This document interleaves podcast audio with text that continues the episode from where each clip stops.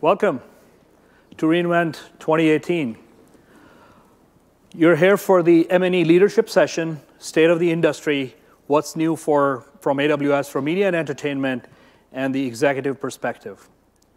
Wow, what a week it's been up till now, from the Deep Racer to uh, satellite ground stations uh, to actually on-premises AWS Outpost. A lot of announcements, right? But let's talk about what is relevant for media and entertainment, what is specific to media and entertainment from the announcements that were done so far. So I'll start with the uh, subject matter specifically on the uh, video side.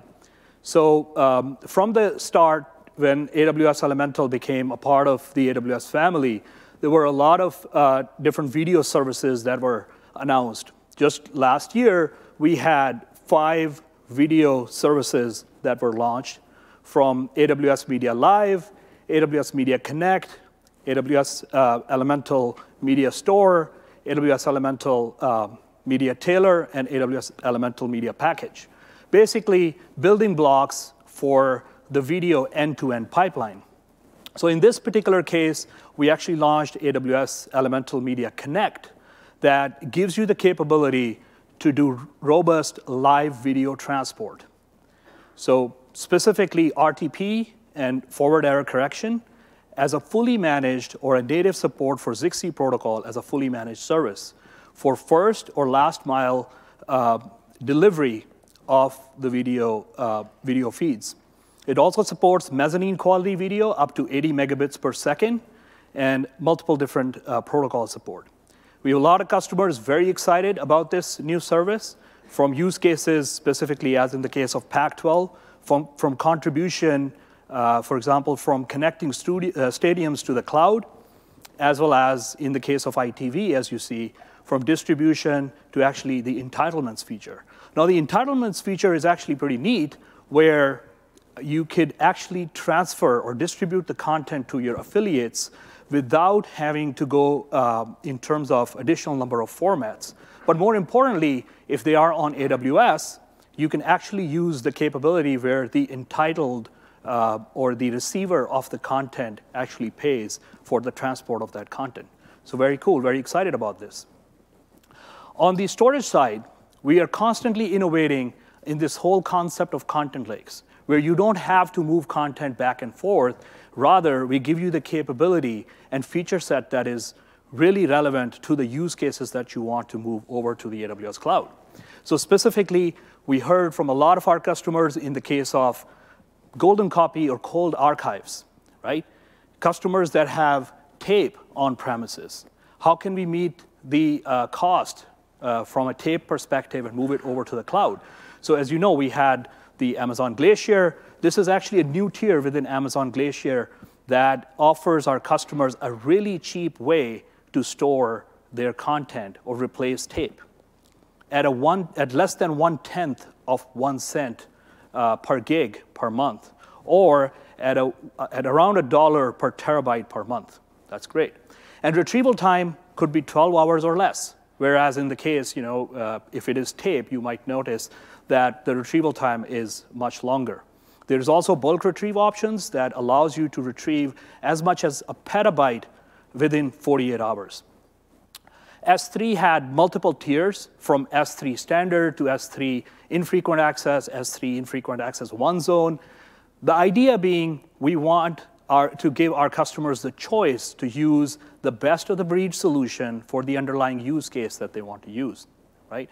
But why do you have to worry about which specific tier you want to have your content in? Wouldn't it be nice if S3 itself figured that out for you, whether it's a highly distributed content or it's a mezzanine quality asset or whatever it is?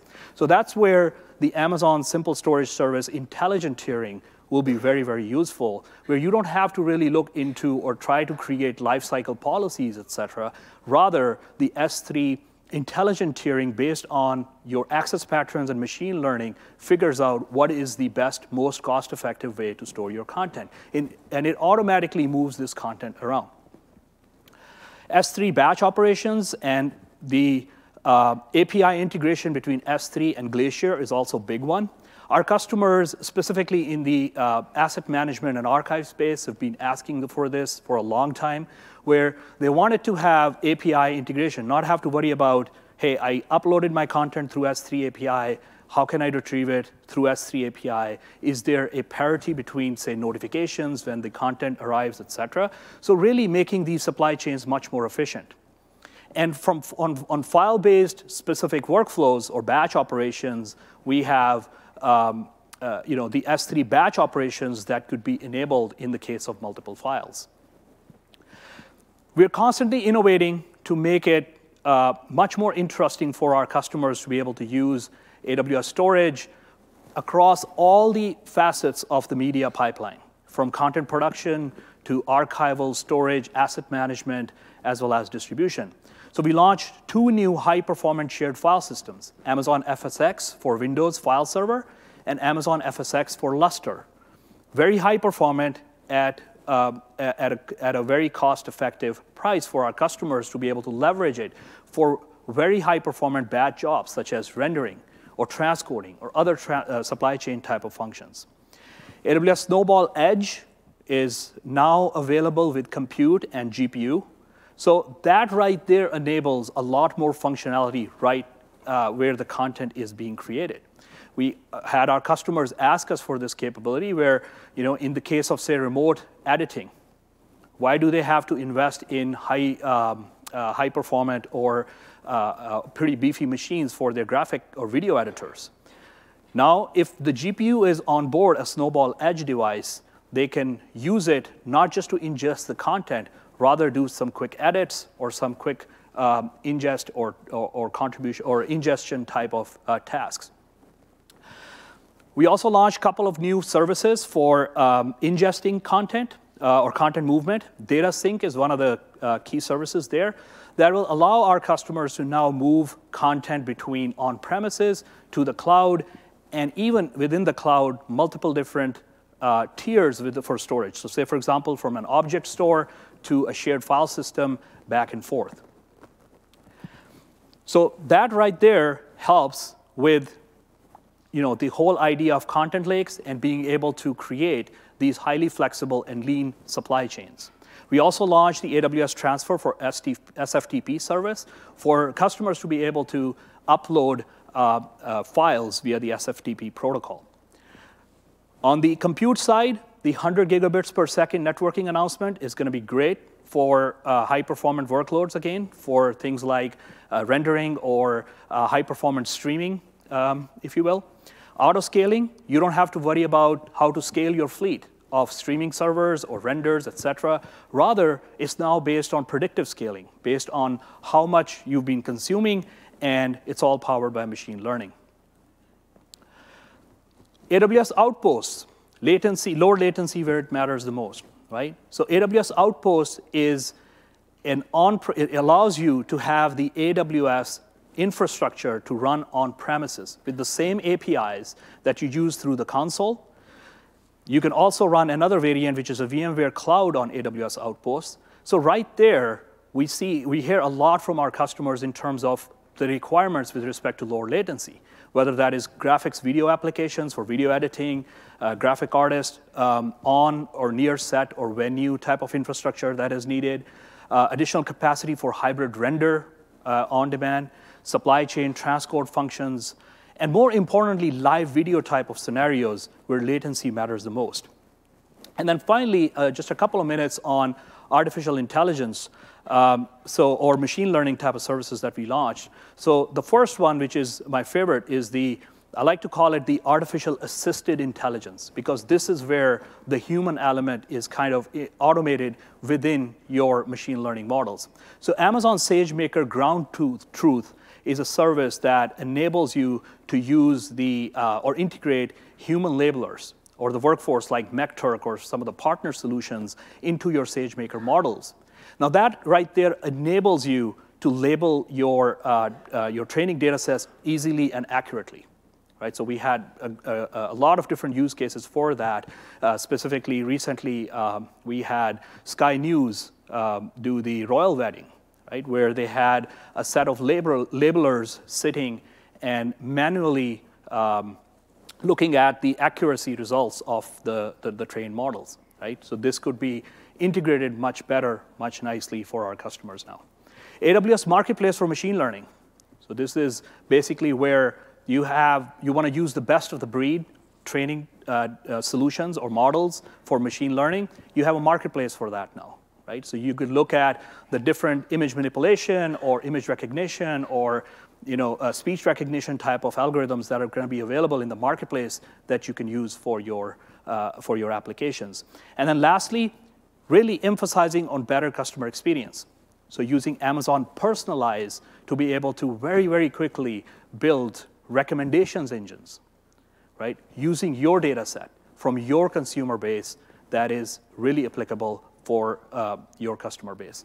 So with that, it is my honor to invite on the stage um, the uh, Vice President of Sales, AWS Americas, Carla Stratfold. Carla. Executive Vice President.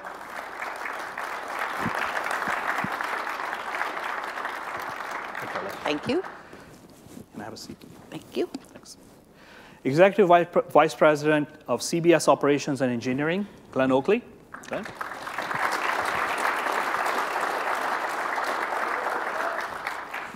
and Vice President of Technology and Strategy at Discovery Inc., Josh Derby.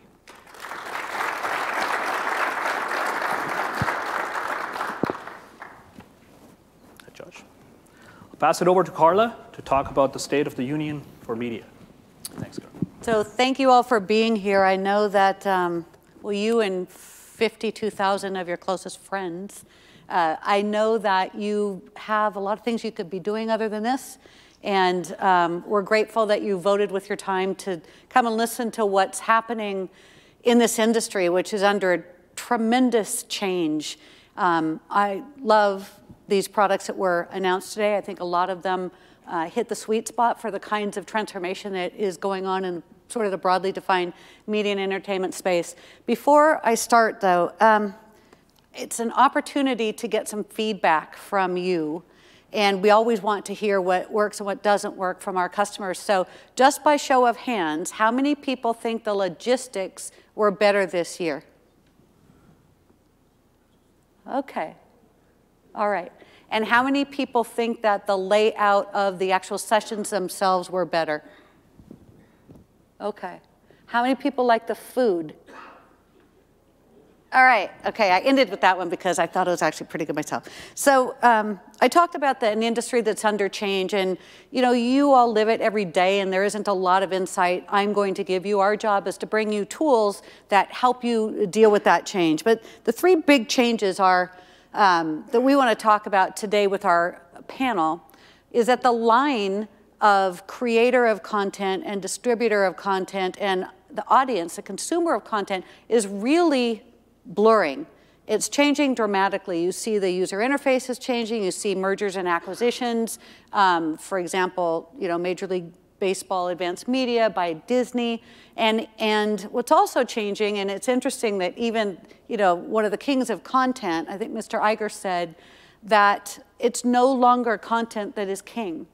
It is a the consumer that's king. And you know, we've all been trying to get to this for lots and lots of years, and an IP network sort of made that possible. We can have you know 50 million channels um, and personalized channels if we if we want. So the industry is changing. The blur between content creator, distributor, and audience.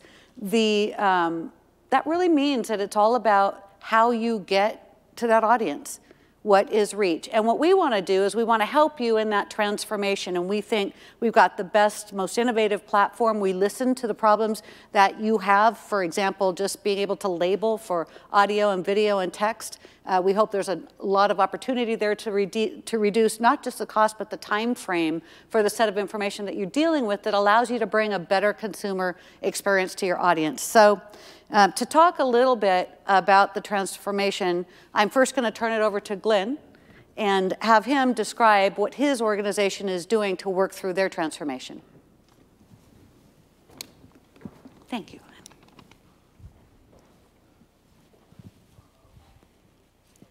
Yeah, So I'll run through Carla's slides for her now.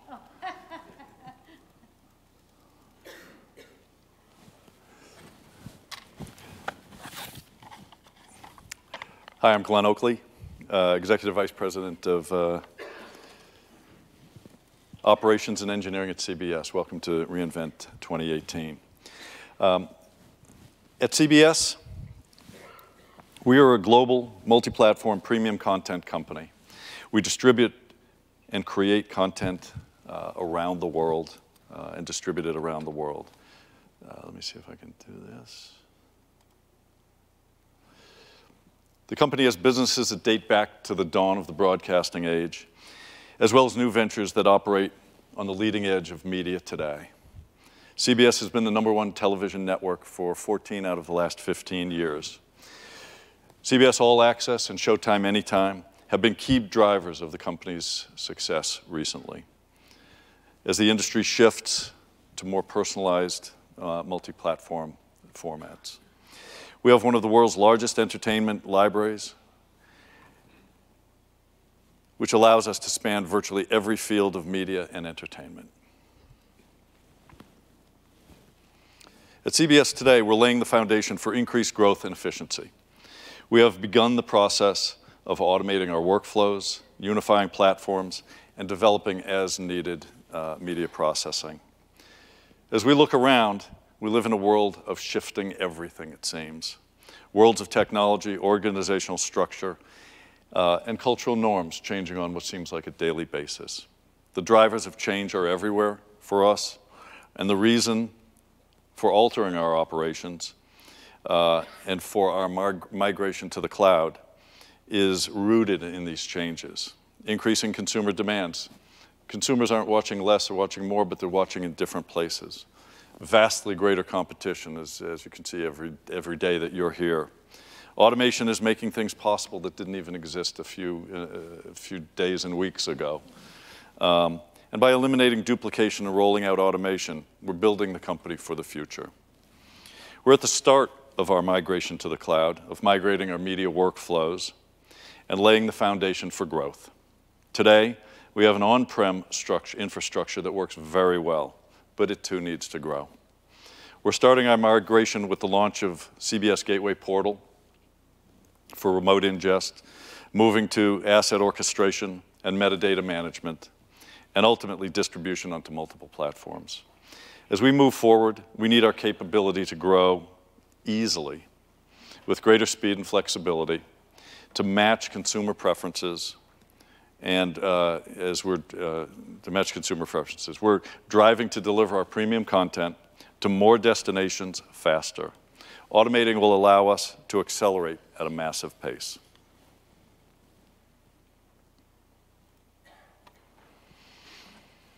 Migration from physical infrastructure poses unique problems. If you look at most, perhaps even all media outlets, this is a common is a common uh, business um, stack. We have the overall on-prem facilities. There are systems that run on the facilities. And um, we have teams who use the systems to run the business. Uh, in the early stages of the business, everyone seems to understand what's going on and uh, runs it very smoothly. As business grows, it needs to stay competitive, so it invests in new services. Typically, when a project gets greenlit, one team uh, is, uh, is allowed to figure it out. When the business becomes uh, successful, it logically remains. But the overall business is often not rationalized to include the new services. This can happen for a variety of reasons facility locations, physical geography, different management, or even different skill sets. So the team that started the new service continues to operate it and becomes part of the, uh, part of the infrastructure. That's when silos begin. Time continues, and more products launch, and there are more silos. Throw in a few more services, an acquisition or two, and you've got a whole bunch of silos that exist. And then the result is organizations find that they have numerous groups performing similar, if not the exact same tasks sometimes. And the silos at some point need to be rationalized. Technology can transform, and the workflows uh, uh, and the teams that support them need to transform as well. However, from the onset, we've come to know that the migration wouldn't be just a technological shift. It's a fairly straightforward task as rolling out uh, technology, but we have spent similar efforts on an organizational shift, a cultural transformation to adapt to the new uh, technologies. The ability and the willingness to change can be even more daunting and more important than the technology itself. Um, if all you do is digitize your current business into the cloud, nothing will really change. So in places, this requires tearing things back to the studs. We've rethought global media strategies, metadata strategies. The data model needs to be unified across all businesses so that any business can, be, can connect to the content lake and consume universal assets. Eliminate the silos. Our goal is to become geographically agnostic, independent of facilities and locations. This has been a key part of our thought process for migrating to the cloud. We're streamlining our content workflows. Our integrated media supply chain is working on eliminating duplication, developing common workflows, and uh, automating wherever the opportunity arises. Change management is critical. Managing people and expectations is tough, and it takes longer than simply rolling out technology. We're learning how to uh, things about our company that uh, can benefit from doing things differently. We're learning that reinventing is not a lift and shift. We've chosen to partner with organizations that have done this before, and that's very important. Companies like AWS that have done it before uh, are providing us key learnings uh, in how to accelerate the process. And we've also been partnering, partnering internally with uh, departments like HR and finance. These groups also need to understand what we're doing differently, how we're doing it, and how the cost and the management of, uh, of P&Ls will, will uh, grow and be different uh, in the future. And we've done it, or doing it, while trying to live on the first floor of the building while we take it back to the studs. We're looking to re remove limitations that come with geography and physical attributes. We're creating a universal elemental package uh, that will capture everything, and whether or not that's uh, scripts, assets, audio, foreign language, closed caption, all of it to be stored in one location for the first time. The goal is to provide the ability for any business to consume and deliver content swiftly and efficiently. We're trying to drive to have these solutions perform the non-value add tasks. And then we can redirect our staff to more value added, uh, increasing their intellectual capital and benefiting the company. Staff will be, become more relevant and increase their overall uh, value to the company.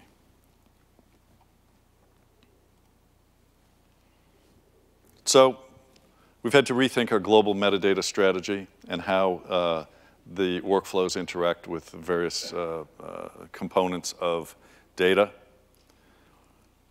We, like many others, have multiple business systems with multiple pieces of metadata for incoming assets. As we grow, the ad hoc, as we grew, the ad hoc solutions grew with us. Um, as a result, it sometimes looked like this. And that's what we're working to, uh, to manage through, unwind, and grow for the future. We're creating a, a, a logical data system that makes sense out of the communications. A key step forward is the introduction of an integrated data structure, one that spans the existing scope of operations. We're also eliminating uh, components, you can see emails and Excel and, and um, shared folders that don't lend themselves to APIs and easy communication. RESTful APIs will be uh, driving our flexible approach in the future and will reduce our need for heavy integrations. And with that, we look to uh, the next several months of growth and uh, improvement. Thank you. Thank you Thank you.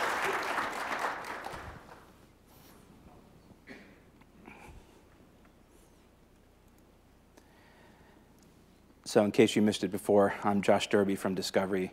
I uh, head up Discovery's internal technology R&D team and also uh, do a lot of work in our uh, newfound cloud supply chain that we've been building over the past few years. And I want to talk a little bit about that. You know, we have a very, uh, you know, you'll sense between uh, Glenn and I that we have a common set of challenges as large media organizations. Um, and we, we solve them in different ways, but we have a core set of problems. Um, first off, Discovery, like CBS, is a, a big place, a, a uh, company that has a huge global spread. Uh, we're in over 220 countries and, and across 50 languages, and we do over 8,000 hours of original content every year and across a huge number of brands. And getting all the stuff to where it's supposed to go in the time it needs to be there is uh, quite a challenge, but it's something that we've uh, worked over the past few years to refactor into building a cloud-based uh, supply chain. Really, when you look at large media organizations, our supply chains have really five fundamental features.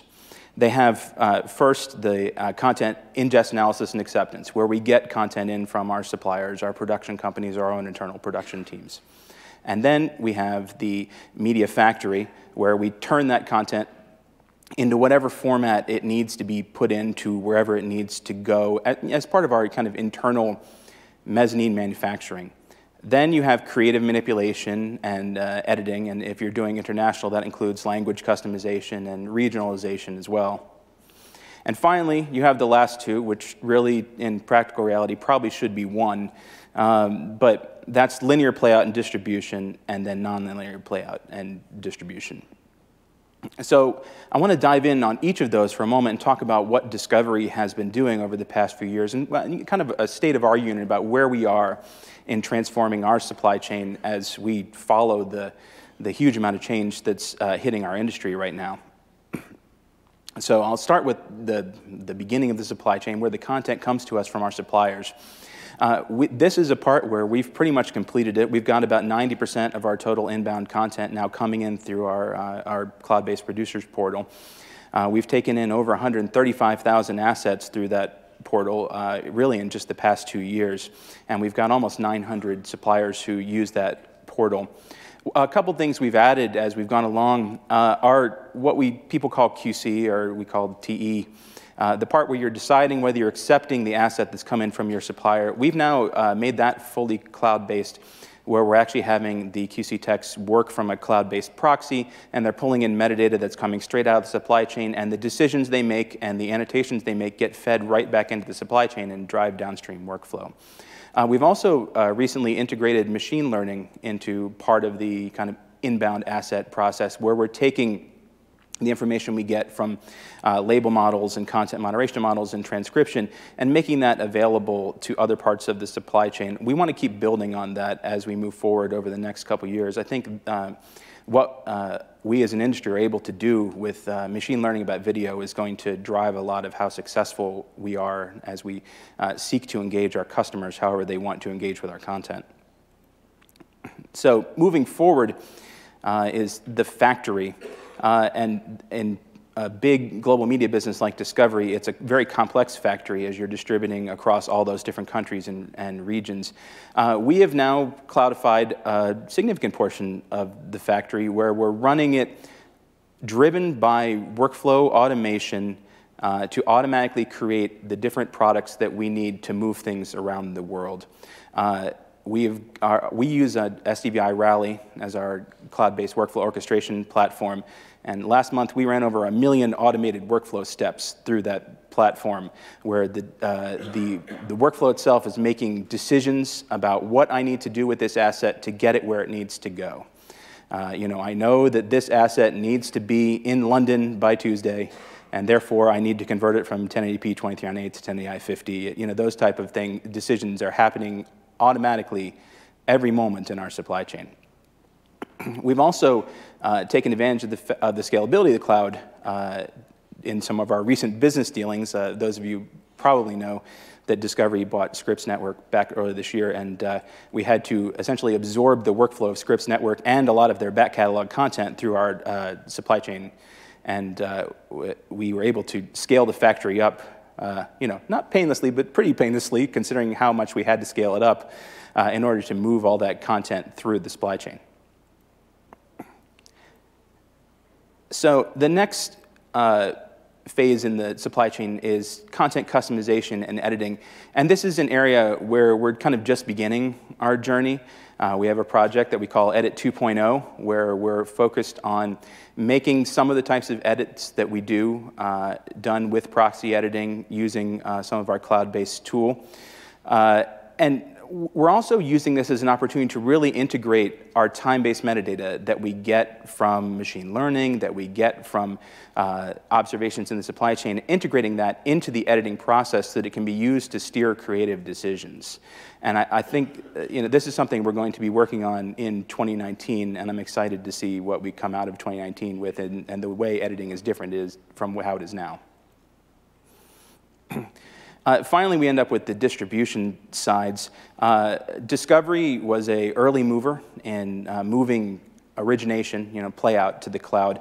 We now have over 300 networks playing out of uh, virtualized systems in AWS, and we're adding more on the way soon, um, including more of our international networks and also the, the Scripps networks as we're transitioning uh, their play out to the cloud-based platform. So this has been a, a success story for us.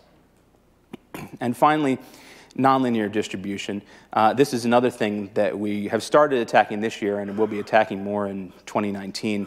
Uh, the, uh, the project that we had for bringing all the content from our suppliers into the cloud was OnRamp, and consequently, due to a lack of original naming ideas, this is Project OffRamp, where we're taking it out to the, uh, uh, to the distribution points. Um, we we're leveraging some great technology that we picked up uh, with Scripps and you know building that uh, planning and scheduling system they had and making it be cloud scalable and global so that we can have one common platform for doing uh, nonlinear distribution uh, throughout the world and be able to better integrate that and make it more automated in the supply chain.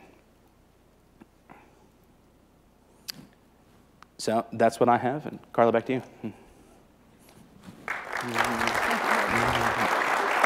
you. Thank you. Good job. Have a seat.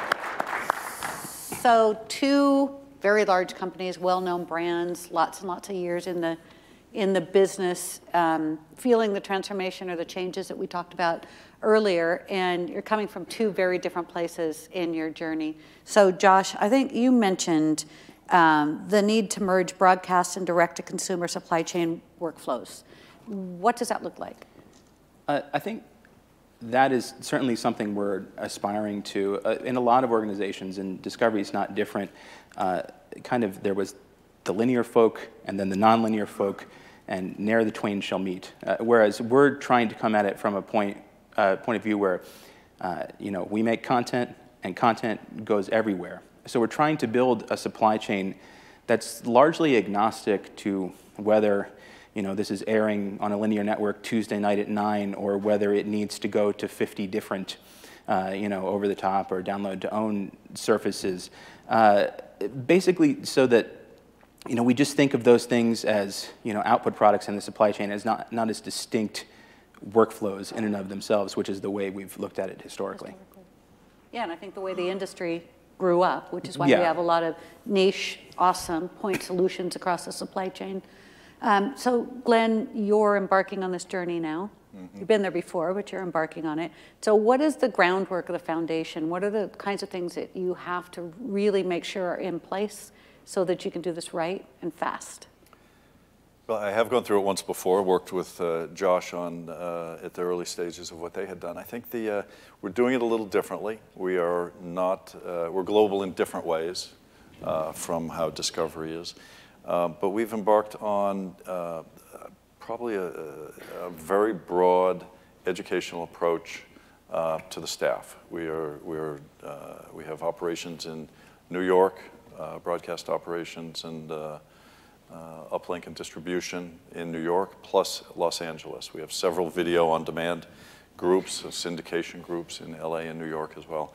And trying to rationalize those groups has required a much uh, broader, I think, educational uh, approach to begin to get a lot of people going in the same direction. You know, it's interesting. Um, it seems, well, every industry almost out there is going through transformation, and it feels like the technology is no longer the issue. you know, we used to hear with AWS, it was a lot about security and, you know, latency. Then uh, the CIA chose AWS for their cloud. IBM contested it. We wouldn't have been able to talk about it otherwise, by the way. Um, it went public, and then they settled on AWS. And so the security thing kind of went away. And I think that's true for the media and entertainment space now as well. I think latency has probably gone away. We still worry about it, and we want to make sure we're building things and creating the right innovations to help solve that. But this really isn't a technology problem. This is really, uh, well, it is also a technology problem, but we can't underestimate that this is about transformation and driving change. And that means everyone in this room has to get on, on that bus. There's a, the CIO at uh, Capital One, Rob Alexander, told their organization that they were going to get out of their data centers and move all of their, everything into the cloud. This was four years ago or so. And he said, we're going to move 80% of it into the cloud. And it turned out that every single business unit, a couple hundred, thought they were one of the 20% that didn't have to move. So you really have to put a stake in the ground. And it was a great learning for us and for him. You know, you can't just, you're not one of the 20%. So this is, these are questions to both of you. Um, how are you driving this change and adoption with, within your organization? And I'm going to start with you, Josh, because you've been through a little bit of this already. Yeah, I mean, uh, you're right. It's, it's a problem that has you know, it has technical challenges, but uh, they have to be thought of also as part of the organizational challenges. One of the, the great things that Discovery did early on, when we had the initial teams that were designing and building the solutions, uh, we had process management folks embedded right in the team. So as we were talking about what we were architecting, uh, you know, architecting tech, uh, technically, we could also have an understanding of the process implications and try and get out there ahead of them with the operational teams that were going to be the end users of, of the systems. That's really interesting. So you had the people who understand business process mm-hmm. reengineering mm -hmm. as part of the teams to think about from A to B. Yeah, we uh, a lot of our early design teams were very much cross-functional teams. They had a combination of engineering, and operations and uh, process and project management all working together to build a system because it wasn't just, as you said, the technological change, it was very much about the, the people change that was going to come with it. Yeah. And when you start throwing out, you know, words that are scary to operational people like supply chain automation, you know, it turns what they, you know, care very deeply about into uh, you know, it's always the I am being replaced by a robot. And you have to, and you know, you as the technology person, like, well, the robots are going to be there, but and uh, and then the uh, the process person is like, what he means to say is exactly uh, translates that, it yes. into pro, uh, change speak. Yes, that's good. So, Glenn, you mentioned that um, you've had to involve finance and HR, which it was kind of like duh when you said it to me, uh, but I wouldn't have thought of doing that. Um, so how are you driving this change? What are the other kinds of things that you're doing? Well, we're, we're in many ways mandated to do it because our existing operation is going end of life. The hardware is driving change, and we would be changing no matter what. Um, so it's a matter of do we do this or are we going to the cloud? And we've made the decision to go. Um, you know, the, the, the phrase that always echoes in my mind is if you want to go fast, go alone. If you want to go far, do it with a team. And we've tried to build that team, and it has, it has kept us um, on a pace, not perhaps as fast as we could have done um, with a much smaller group, but we're bringing people along and trying to incorporate them. One of the differences, and it was a, an interesting slide on, on the sequencing that Josh had put up, is we've done it in a slightly different sequence. Of course, we're starting with the front end and the ingest. Uh, but we are uh, very much a live network. We have live sports, live news, cut-ins all the time. And when you talk about latency, that's what we um, need to see better in the industry is, is how to do uh, live uh, from the cloud. Yeah. And, and that's, that's a real issue for us. And so we're, we're kind of putting that towards the end, mm -hmm. hoping that uh, you and the people in this room will figure out a solution. Um, so we're, we're, we're, we're, going first with ingest, we're going first with uh, creating the, the gateway portal and uh, switching broadcast uh, and uh, syndication and on-demand so that we can get that going and that will help drive further education, further knowledge and awareness of what we're doing without disrupting the, the, the broadcast and the live aspects that we deal with every day. Yeah, well, people get fired when that screen goes away. Mm-hmm. We all know what that's like. Um, okay, so, so Josh, what would you advise other decision makers? So Glenn talked about the things from his past he's doing differently here and why, largely because, you know, influenced by live and wait until we get the, all of those issues addressed. From your experience, what information or learnings, best practices would you share? I, I think there are a couple things that you know we've learned along the way. Um, I, I, mean, I'll echo a little bit on some of the things Glenn said about teams. Uh, we struggled to find the, the balance with team size for designing these new solutions. Um, you know, our, our, CTO at the time had a, a, two pizza rule that if you had an agile working team that it took more than two pizzas to feed, that it was too big. That sounds like some company I know. yes, uh, but uh, uh, but on the other hand, you ended up with people who felt that they were kind of disenfranchised from the change. They, you know, they were they were being left to you know run the wheels off of the legacy. Uh, you know, infrastructure and turn the lights out behind them when they left, and, and that was not the feeling that we were trying to, to leave people with. And so it, it took a little bit of trial and error to get the level of involvement from the entire staff even when there were these kind of you know uh, small agile teams working on building a lot of the the change. Uh, I also think that one of the things that we've really benefited from is trying to um, make sure all of our human decisions in the uh, supply chain are effective human decisions and that we're really putting uh, our, our people resources in, in the place where they're adding the most value and not just you know choosing one of 400 workflows out of a MAM. We, as we built the supply chain, we really focused on automation and anything that we could automate, we did automate. Uh, because as you mentioned earlier, you know, the, the, the television industry has changed rather dramatically. You know, we went from an industry 10 years ago that had pretty much one product to having a, uh, you know, Cheesecake Factory menu coming out of the supply chain today. So, but we're largely doing it with the same people. So we need to, uh, you know, increase automation in the supply chain and at the same time, you know, make sure that the, the people who are there are making decisions that only they can make. Yeah. So Glenn, anything to add to that in terms of what advice you would give? I try and get as many people involved as you can. You know, going back to your com comment about uh, HR and finance, it is a critical part of, you know, telling them and educating the company uh, about what you're doing. We're, we're a piece of the company. There are other parts that are, that are um, further advanced than us in some of these processes, but we're, we're have the advantage of playing catch up very quickly with the likes of yourself and, and others that have done this before. So a lot of the products are more mature. We're going to make very rapid progress. And so we're trying to bring along finance and HR to say, you know, th this will require different skill sets as we, you know, migrate out of one technology into, into others. Um, there will be different ways that finance will have to deal with it. As we, um, you know, we've, we've, we've kind of done some tutorials on moving from a CapEx model to an OpEx model mm -hmm. and how that, that your investment um, is offset. You, have got services and microservices. Your OPEX will go up, your CAPEX and depreciation will go down, and we kind of look at it as an oscillating uh, downward trend. And being able to bring finance along and HR to say, you have places in making this work for us. Uh, because again, it's not, not just a technology, it's, it's being able to get new skills and um, operate differently from a financial structure point of view. You know, it's interesting, this um, idea of CapEx to OpEx is, is a big deal in the media and entertainment space. Mm -hmm.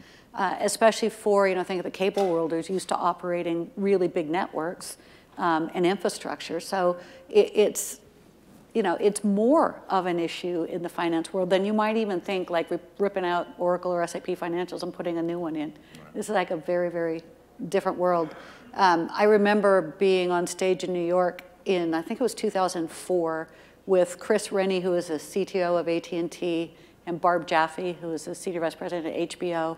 And uh, we were launching the AT&T's 4G phone where we were streaming um, content from HBO and Weather Channel, and I think we had the PGA at the time.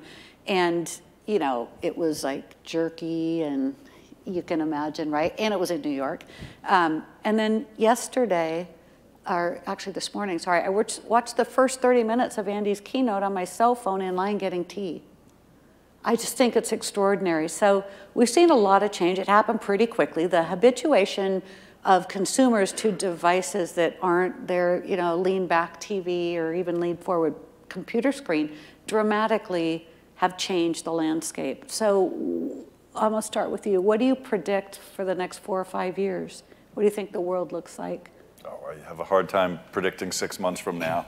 you know, I, I, often look through it uh, uh, through the eyes of my kids and what they do and what mm-hmm. they use. And, and uh, my son who graduated from college uh, about four years ago was a broadcast journalism major. And while he was there, he kept saying, Dad, you're a dinosaur, you're dead. You know, this is when I was at the company before CBS, and I pleaded with him repeatedly to let me live until I finished paying your tuition. um,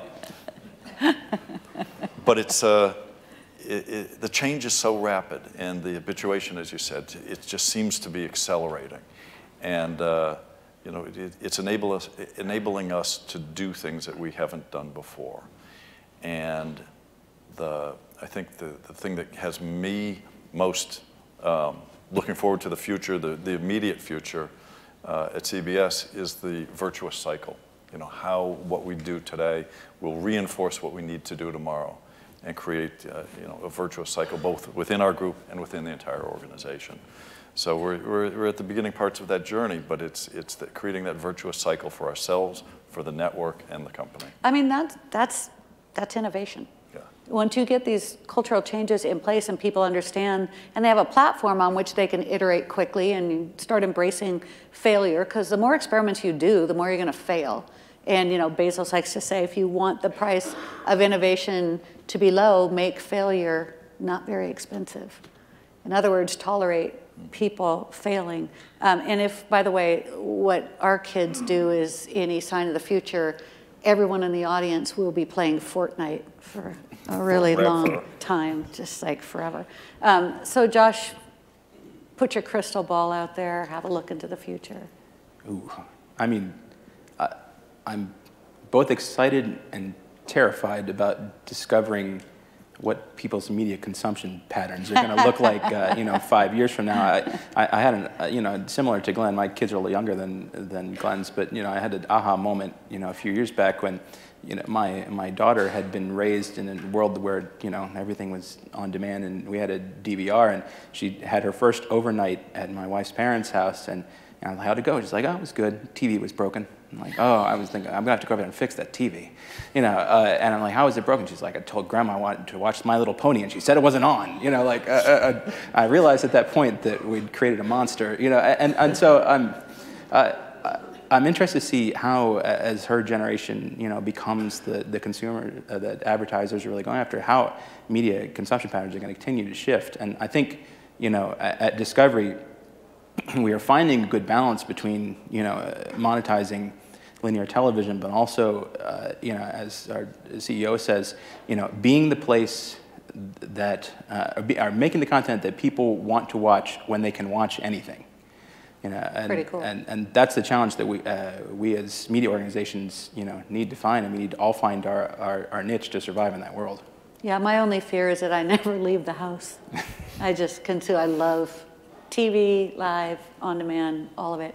So um, I'm hoping that some of the innovations that Amazon announced this week help your teams with those transformations and make them inspired to uh, get closer in a sort of personalization outcome way to what those habits start looking like. And maybe through machine learning, we start seeing patterns and uh, have a way to be a little more predictive and prescriptive. Um, I think that's a holy grail for everyone.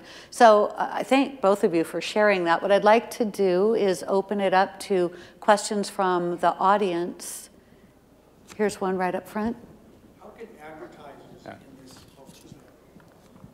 how can advertisers in this new age of distribution participate in your inventory? what's, what an advertiser's point of view that's driving the revenue? It looked like a cost savings that you presented, but it didn't look or speak to the revenue driving change that an advertiser can really get access to your programs in different ways. Uh, I'll start that. You know, there is some basic cost savings that's fundamental, but I think more to the savings portion, it's being able to accelerate how you get content to whatever the platform is. And you know, whether it's, it's online or selling a show internationally, um, the quicker we can monetize that in whatever venue it is, whether it's linear broadcast and we're selling 30 or 60 second spots to sponsored ads on, ads on our, our website, our goal in terms of what we have to do is get it there as quickly and as cost effectively as possible. And we'll let the platforms, whatever they may be in the future, deal with how to monetize that. We, we've got advertising, we've got uh, you know, other, other ways of dealing it on the web. We've got All Access, which is um, premium subscription, you know, and Showtime. So, you know, it's whatever the business model is, we want to be there and driving the content there as quickly as possible.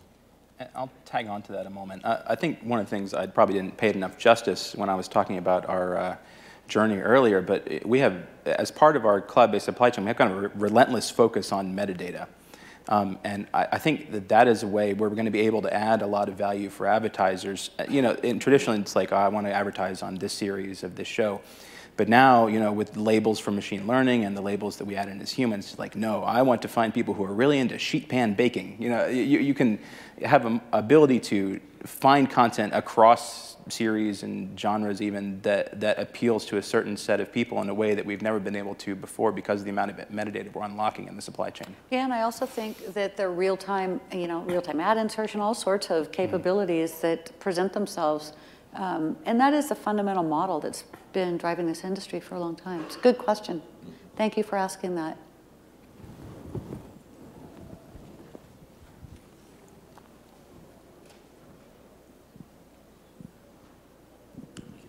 Uh, Alan Isfan from uh, UITV.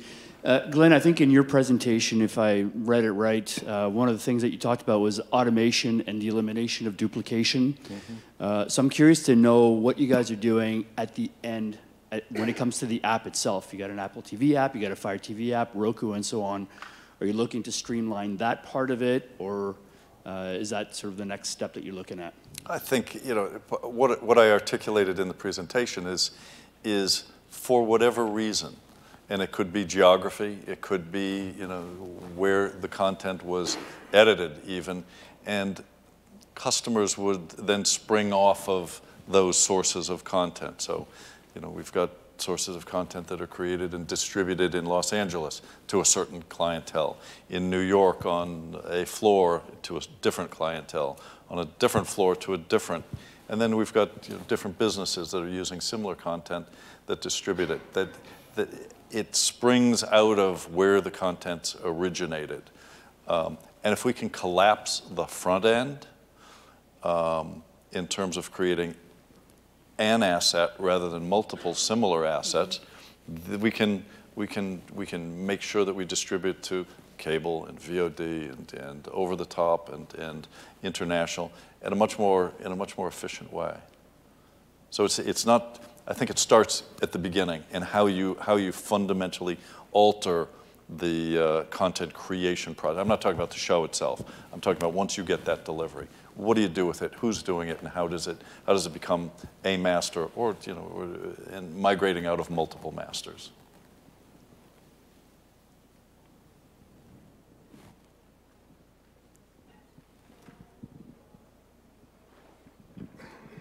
Hi, guys.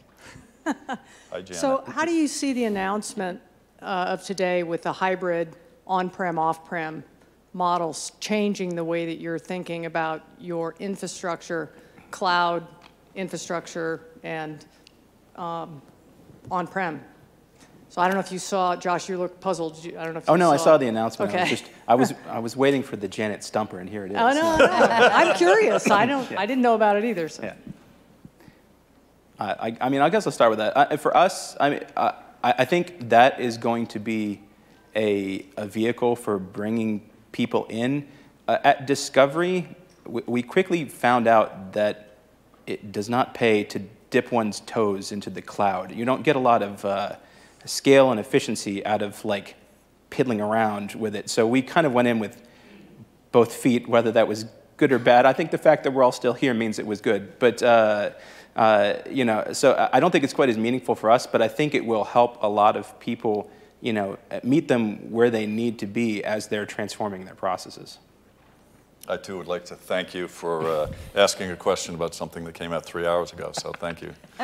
Uh, Should I describe it? Uh, no, no, no. Okay.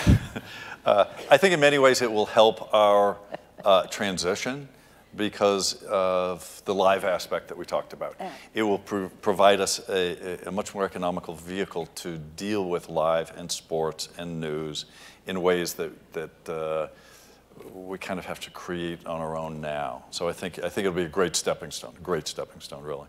Yeah, I, I actually, um, you know, as an, as an Amazon person, uh, I don't know about all of you, but I was, I'm very proud of VMware's embracing of hybrid and, and Amazon Web Services. I think that this solution today and having both options for it uh, must be a relief for so many companies who have quite a decent healthy appetite to move, but have these real issues like latency, for example, or location or whatever.